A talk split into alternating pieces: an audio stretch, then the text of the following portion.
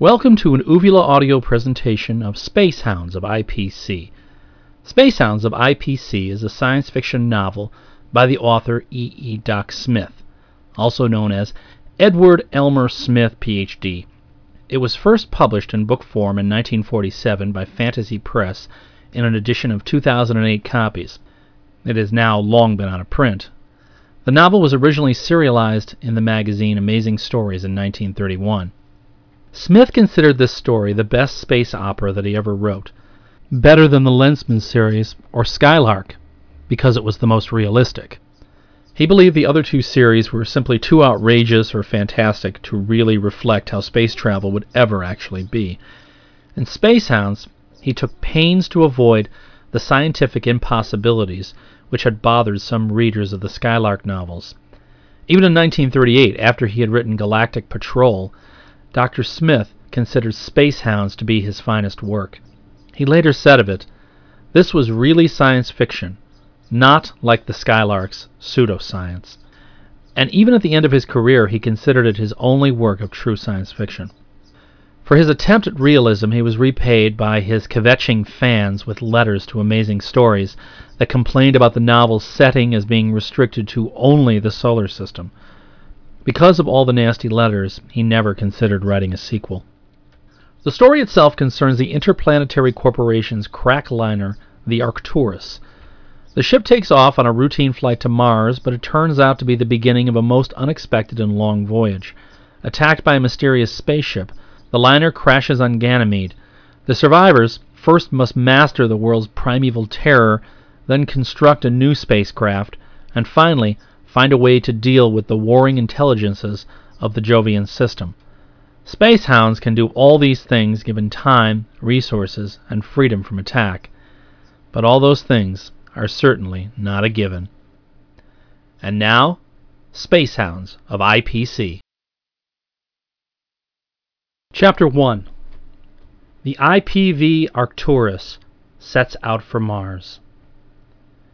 A narrow football of steel, the interplanetary vessel Arcturus stood upright in her berth in the dock like an egg in its cup. A hundred feet across and a hundred and seventy feet deep was the gigantic bowl, its walls supported by the structural steel and concrete of the dock and lined with hard packed bumper layers of hemp and fiber.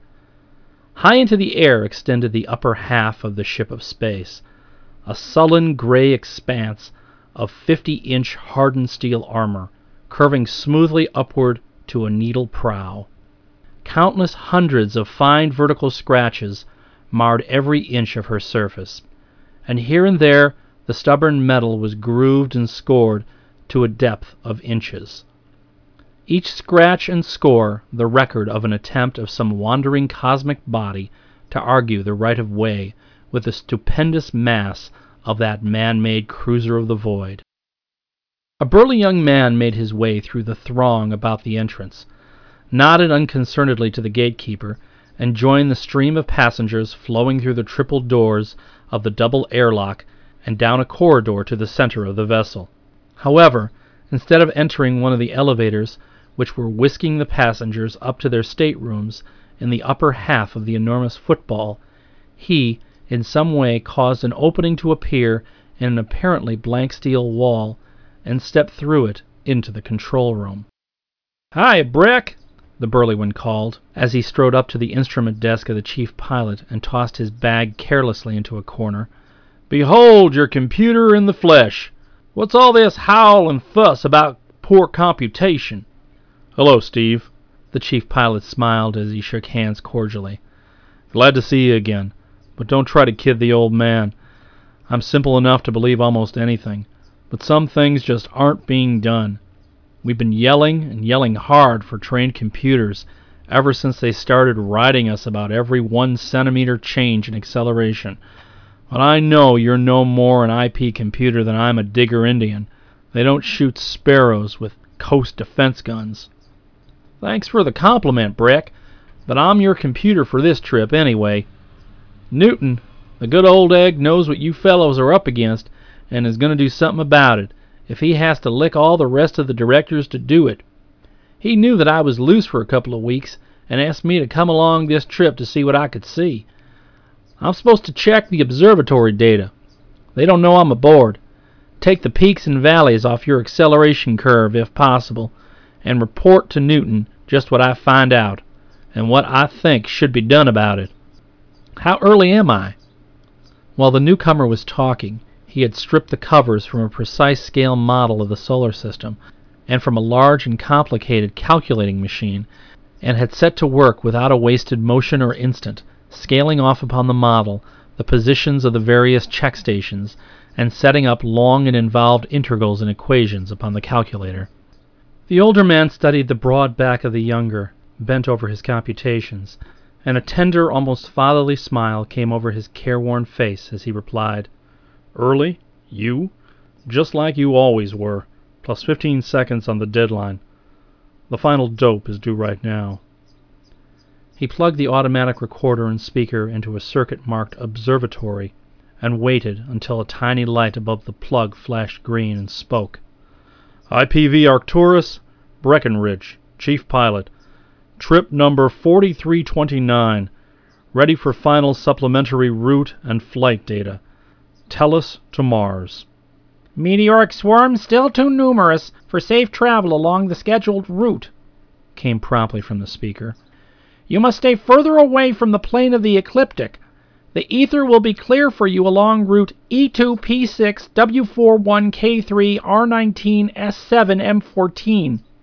you will hold a constant acceleration of 981.27 centimeters between initial and final check stations. Your takeoff will be practically unobstructed, but you will have to use the utmost caution in landing upon Mars, because in order to avoid a weightless detour and a loss of 31 minutes, you must pass very close to both the Martian satellites. To do this safely, you must pass the last meteorological station, M14, on schedule time plus or minus 5 seconds at scheduled velocity plus or minus 10 meters, with exactly the given negative acceleration of 981.27 centimeters, and exactly upon the pilot ray M14 will have set for you. All X. Breckenridge studied the triplex chronometer intently, then unplugged and glanced around the control room in various parts of which half a dozen assistants were loafing at their stations. Control and power checkout! Hype! he barked. Driving converters and projectors! The first assistant scanned his meters narrowly as he swung a multi point switch in a flashing arc. Converter efficiency 100, projector reactivity 100, on each of the numbers 1 to 45 inclusive, all X. Dirigible projectors.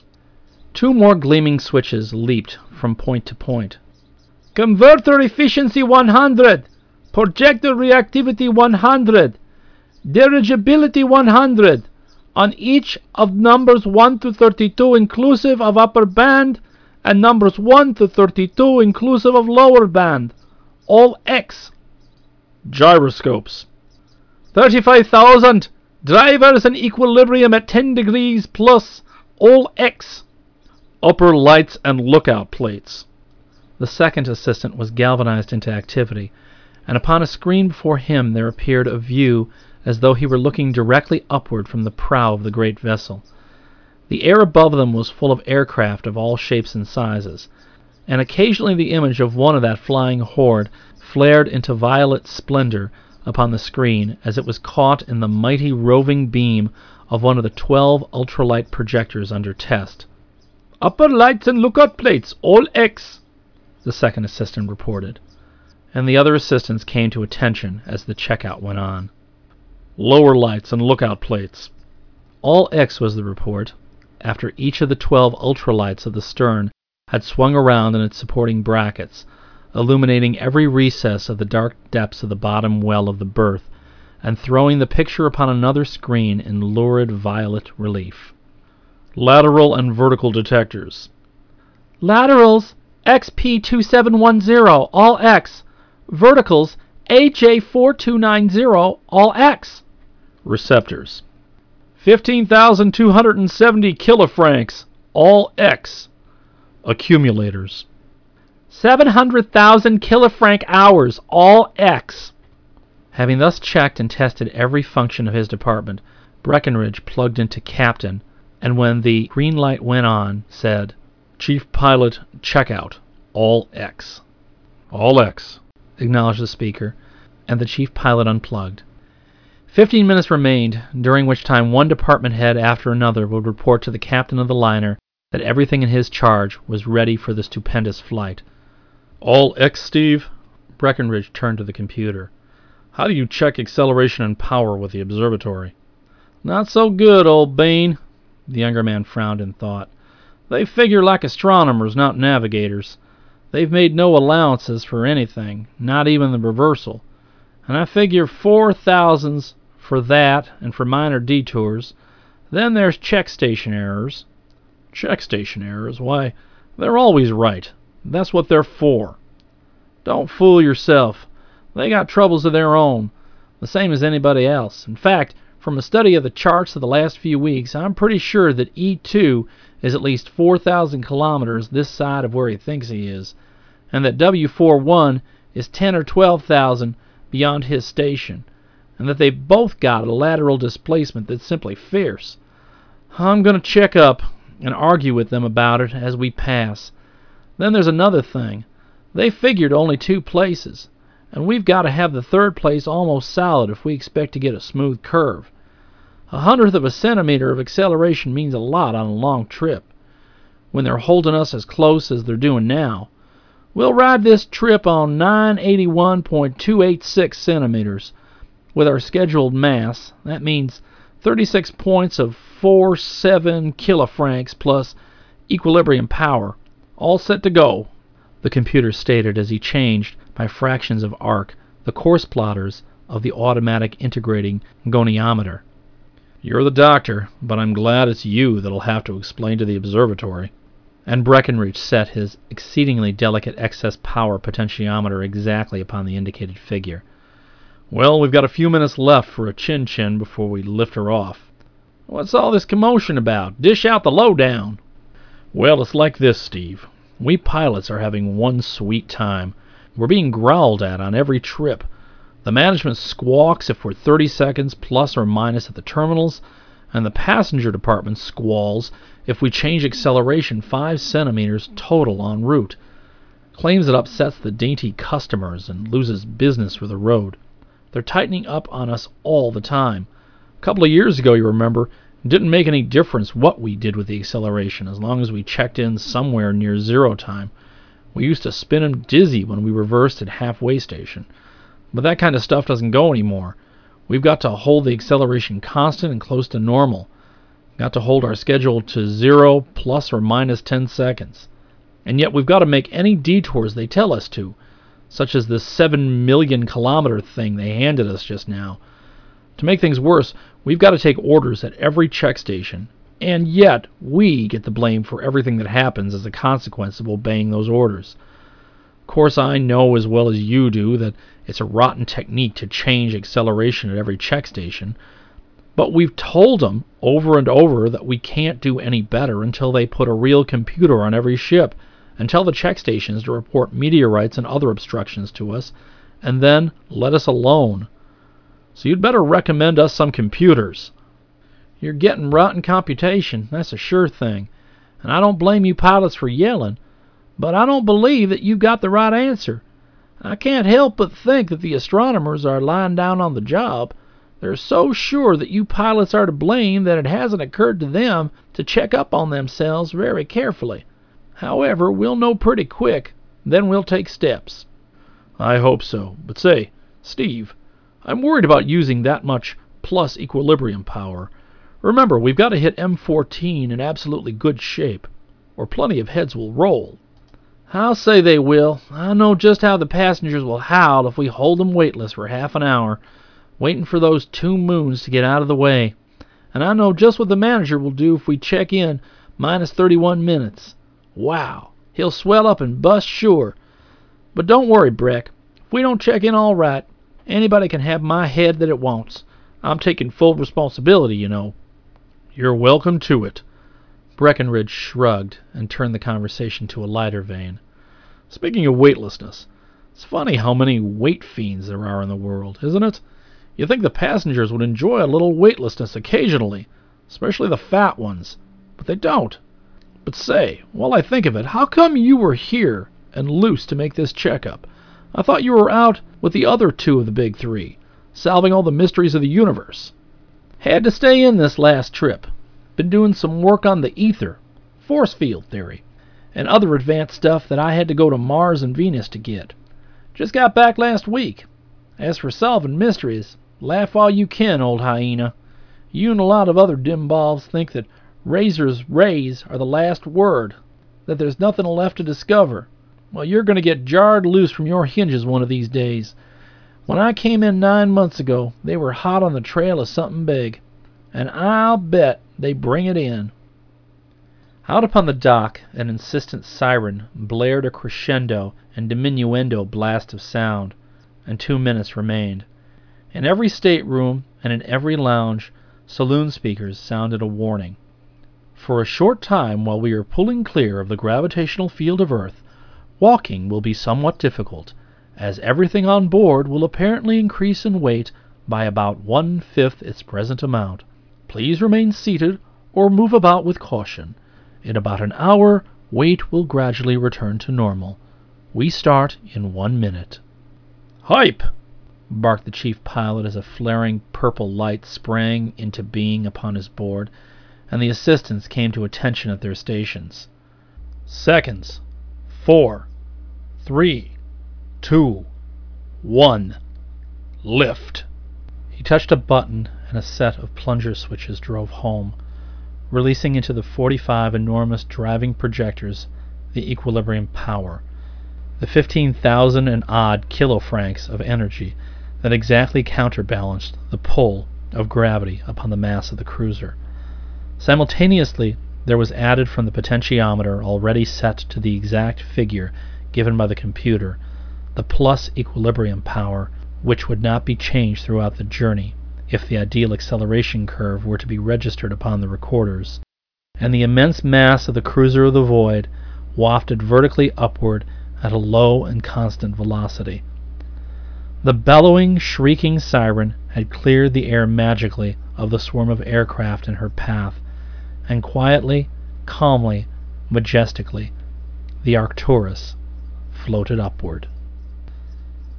Breckenridge, 60 seconds after the initial lift, actuated the system of magnetic relays which would gradually cut in the precisely measured starting power which it would be necessary to employ for 69 minutes Without the acceleration given by this additional power, they would lose many precious hours of time in covering merely the few thousands of miles during which Earth's attraction would operate powerfully against their progress.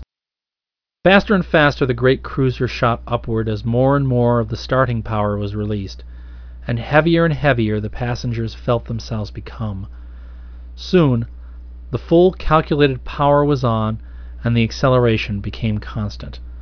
Weight no longer increased, but remained constant at a value of plus 23 and 6 tenths per cent. For a few moments there had been uneasy stomachs among the passengers.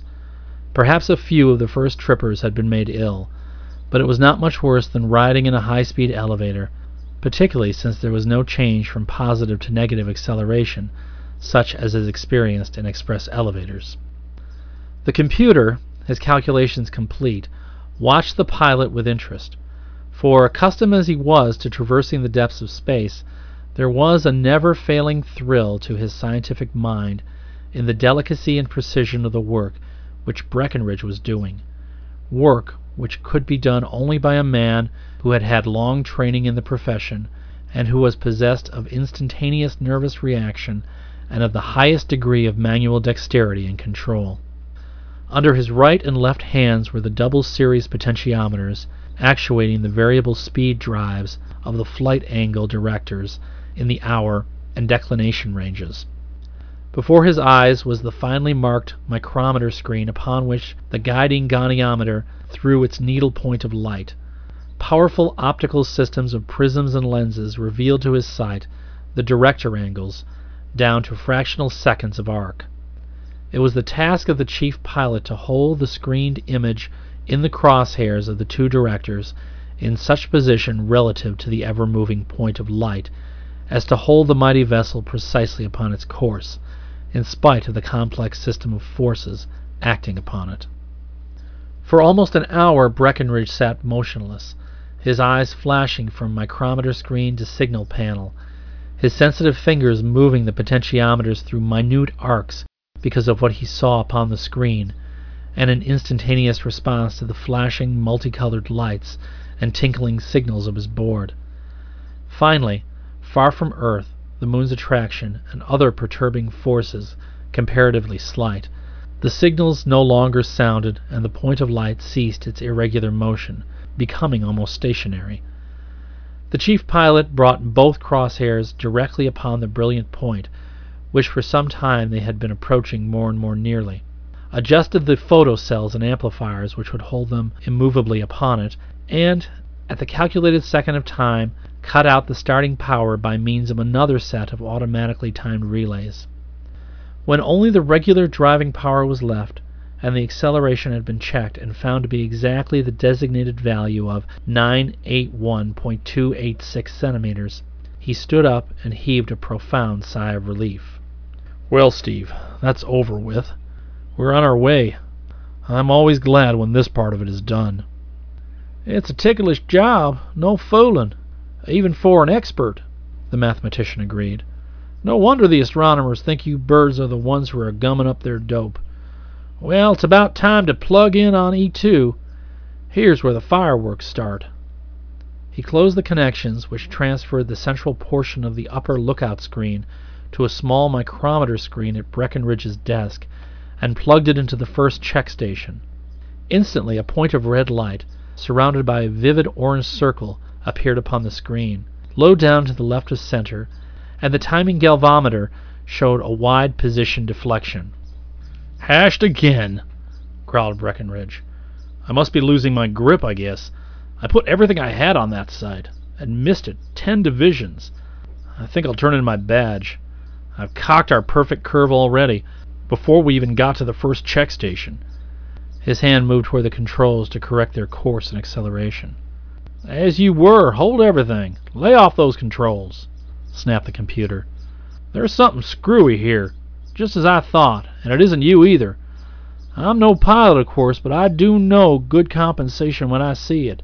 And if you weren't compensating that point, I never saw it done. Besides, with your skill and my figures, I know darn well that we aren't off more than a tenth of one division. He's cuckoo. Don't call him, let him start it, and refer him to me. All X. I'll be only too glad to pass the buck, but I still think, Steve, that you're playing with dynamite. Who ever heard of an astronomer being wrong? You'd be surprised, grinned the physicist. Since this fuss has just started, nobody has tried to figure out whether they were wrong or not. IPV Arcturus, attention, came from the speaker curtly. IPV Arcturus, Breckenridge. You have been on my ray almost a minute. Why are you not correcting course and acceleration? Dr. Stevens is computing us and has full control of course and acceleration, replied Breckenridge. He will answer you. I am changing neither course nor acceleration because you are not in position, declared Stevens crisply. Please give me your present supposed location and your latest precision goniometer bearings on the Sun, Moon, Mars, Venus, and your Tellurian reference limb, with exact time of observations, gyroscope zero planes, and goniometer factors. Correct at once, or I shall report you to the observatory. He too answered loftily, paying no attention to the demand for proof of position. Be sure you don't do that, guy. While you're at it, report that your station hasn't taken a precision bearing in a month. Report that you've been muddling along on radio loop bearings and that you don't know where you are within 7,000 kilometers. And speaking of reporting, I know already that a lot of you astronomical guessers have only the faintest possible idea of where you really are. Plus, minus, or lateral. And if you don't get yourself straightened out before we get to W41, I'm going to make a report on my own account that will jar some of you birds loose from your upper teeth. He unplugged with a vicious jerk and turned to the pilot with a grin. Guess that'll hold him for a while, won't it? He'll report us for sure, remonstrated Breckenridge. The older man was plainly ill at ease at this open defiance of the supposedly infallible check stations. Not that, baby, returned the computer confidently. I'll bet you a small farm against a plug nickel that right now he's working his goniometer so hard its pivots are getting hot. He'll sneak back into position as soon as he can calculate his results and pretend he's always been there. The others will be all right then, probably by the time we get to them? Gosh, no! You're unusually dumb today, Breck. He won't tell anybody anything. He doesn't want to be the only goat, does he? Oh, I see. How could you dope this out with only the recorder charts? Because I know the kind of stuff you pilots are, and those humps are altogether too big to be accounted for by anything I know about you. Another thing, the next station, P6, I think is keeping himself all X. If so, when you corrected for E2, which was wrong, it would throw you all off for P6, which was right, and so on. A bad hump in almost every check station. See? True to prediction, the pilot ray of P6 came in almost upon the exact center of the micrometer screen, and Breckenridge smiled in relief as he began really to enjoy the trip.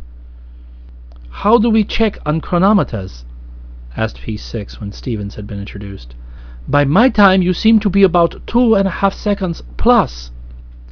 All X, two points, four seconds plus. We're riding on 981.286 centimeters to allow for the reversal and for minor detours. Bye. All this may have been coincidence, Breck, but we'll find out pretty quick now, the computer remarked when the flying vessel was nearing the third check position. Unless I'm all out of control, we'll check in almost 14 seconds minus on W41, and we may not even find him on the center block on the screen. When he plugged in, W41 was on the block, but was in the extreme upper right corner. They checked in 13 and 8 tenths seconds minus on the station, and a fiery dialogue ensued when the computer questioned the accuracy of the location of the station and refused point blank to correct his course. Well, Breck, old onion, that tears it, Stevens declared as he unplugged. No use going any further on these bum reference points. I'm going to report to Newton. He'll rock the observatory on its foundations. He plugged into the telegraph room. Have you got a free high power wave? Please put me on Newton in the main office. Moving lights flashed and flickered for an instant upon the communicator screen, settling down into a white glow which soon resolved itself into the likeness of a keen eyed, gray haired man seated at his desk in the remote office of the Interplanetary Corporation. Newton smiled as he recognized the likeness of Stevens upon his own screen and greeted him cordially. Have you started your investigations, Dr. Stevens? Started it, I've finished it. And Stevens tersely reported what he had learned, concluding, So you see, you don't need special computers on these ships any more than a hen needs teeth. You've got all the computers you need in the observatories. All you've got to do is make them work at their trade. The piloting was all X then? Absolutely. Our curve so far is exactly flat ever since we cut off the starting power. Of course, all the pilots can't be as good as Breckenridge, but give them good computation and good checkpoints, and you shouldn't get any humps higher than about half a centimeter. They'll get both from now on, the director assured him. Thanks. If your work for the trip is done, you might show my little girl Nadia around the Arcturus. She's never been out before and will be interested. Would you mind? Glad to, Mr. Newton. I'll be a regular uncle to her. Thanks again, operator. I'll speak to Captain King, please. As soon as Stevens had unplugged, the chief pilot growled, Pipe down that guff, you unlicked cub, or I'll crown you with a proof bar. You and who else? retorted the computer cheerfully. Pipe down yourself. Guy, if you weren't so darn dumb and didn't have such a complex, you'd know that you're the crack pilot of the outfit and wouldn't care who else knew it. Stevens carefully covered and put away the calculating machine and other apparatus he had been using and turned again to the pilot. I didn't know Newton had any kids, especially little ones, or I'd have got acquainted with them long ago. Of course, I don't know him very well since I'm never around the office much, but the old tiger goes over big with me. Huh. Think you'll enjoy playing nursemaid all the rest of the trip? Breckenridge asked caustically, but with an enigmatic smile. Think so. I know so, replied Stevens positively. I always did like kids. And they always did like me. We fall for each other like 10,000 bricks falling down a well. Why, a kid, any kid, and I team up just like Grace and Poise. What's gnawing you anyway to make you turn all Cheshire Cat all of a sudden? By the looks of that grin, I'd say you swallowed a canary of mine some way or other. Darned if I know if I've lost any, though. He stared at his friend suspiciously. To borrow your own phrase, Steve, you'd be surprised. And Breckenridge, though making no effort to conceal his amusement, would say no more. In a few minutes the door opened, and through it stepped a grizzled four-striper. Almost hidden behind his massive form there was a girl who ran up to Breckenridge and seized both his hands, her eyes sparkling. Hi, Brecky, you old darling. I knew that if we both kept after him long enough, Dad would let me ride with you sometime. Isn't this gorgeous? Stevens was glad indeed that the girl's enthusiastic greeting of the pilot was giving him time to recover from his shock, for Director Newton's little girl Nadia was not precisely what he had led himself to expect. Little she might be, particularly when compared with the giant frame of Captain King, or with Steve's own five foot eleven of stature, and the hundred and ninety pounds of rawhide and whalebone that was his body. But child she certainly was not. Her thick fair hair, cut in the square bob that was the mode at the moment, indicated that nature had intended her to be a creamy blonde. But as she turned to be introduced to him, Stevens received another surprise, for she was one of those rare but exceedingly attractive beings, a natural blonde with brown eyes and black eyebrows. Sun and wind had tanned her satin skin to a smooth and even shade of brown, and every movement of her lithe and supple body bespoke to the discerning mind and a rigidly trained physique. Dr. Stevens, you haven't met Miss Newton, I hear. The captain introduced him informally. All the officers who are not actually tied down at their posts are anxious to do the honors of the vessel, but as I have received direct orders from the owners, I am turning her over to you. You are to show her around. Thanks, Captain. I won't mutiny a bit against such an order. I'm mighty glad to know you, Miss Newton. I've heard a lot about you, Doctor. Dad and Brecky here are always talking about the big three, what you've done and what you're going to do.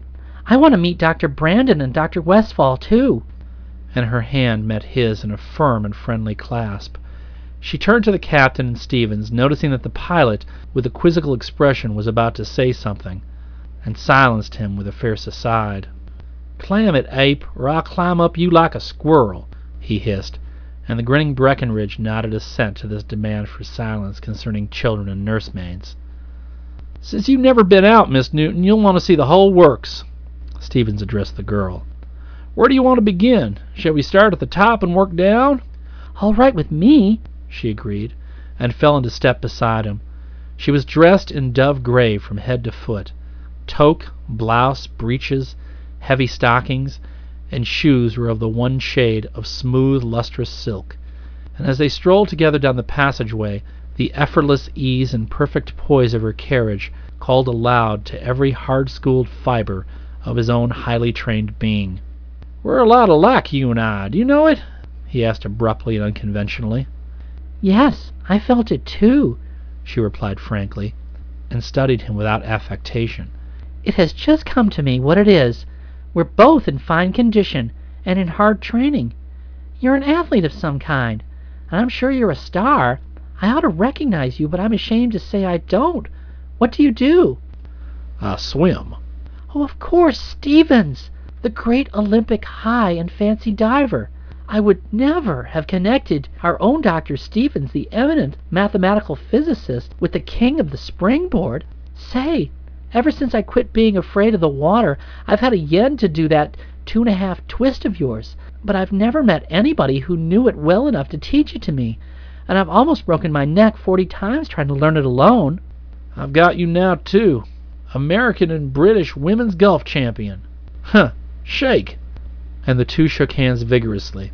in mutual congratulations. Tell you what, I'll give you some pointers on diving, and you can show me how to make a golf ball behave. Next to Norman Brandon, I've got the most vicious hook in captivity, and Norm can't help himself. He's left handed, you know. Being a southpaw, he's naturally wild. He slices with all his woods and hooks all his irons. I'm consistent anyway. I hook everything, even my putts. It's a bargain. What do you shoot? Pretty dubby, usually in the middle 80s. None of us play much, being out in space most of the time, you know. Sometimes when my hook is going particularly well, I go up into the 90s. We'll lick that hook, she promised, as they entered an elevator and were borne upward toward the prow of the great interplanetary cruiser.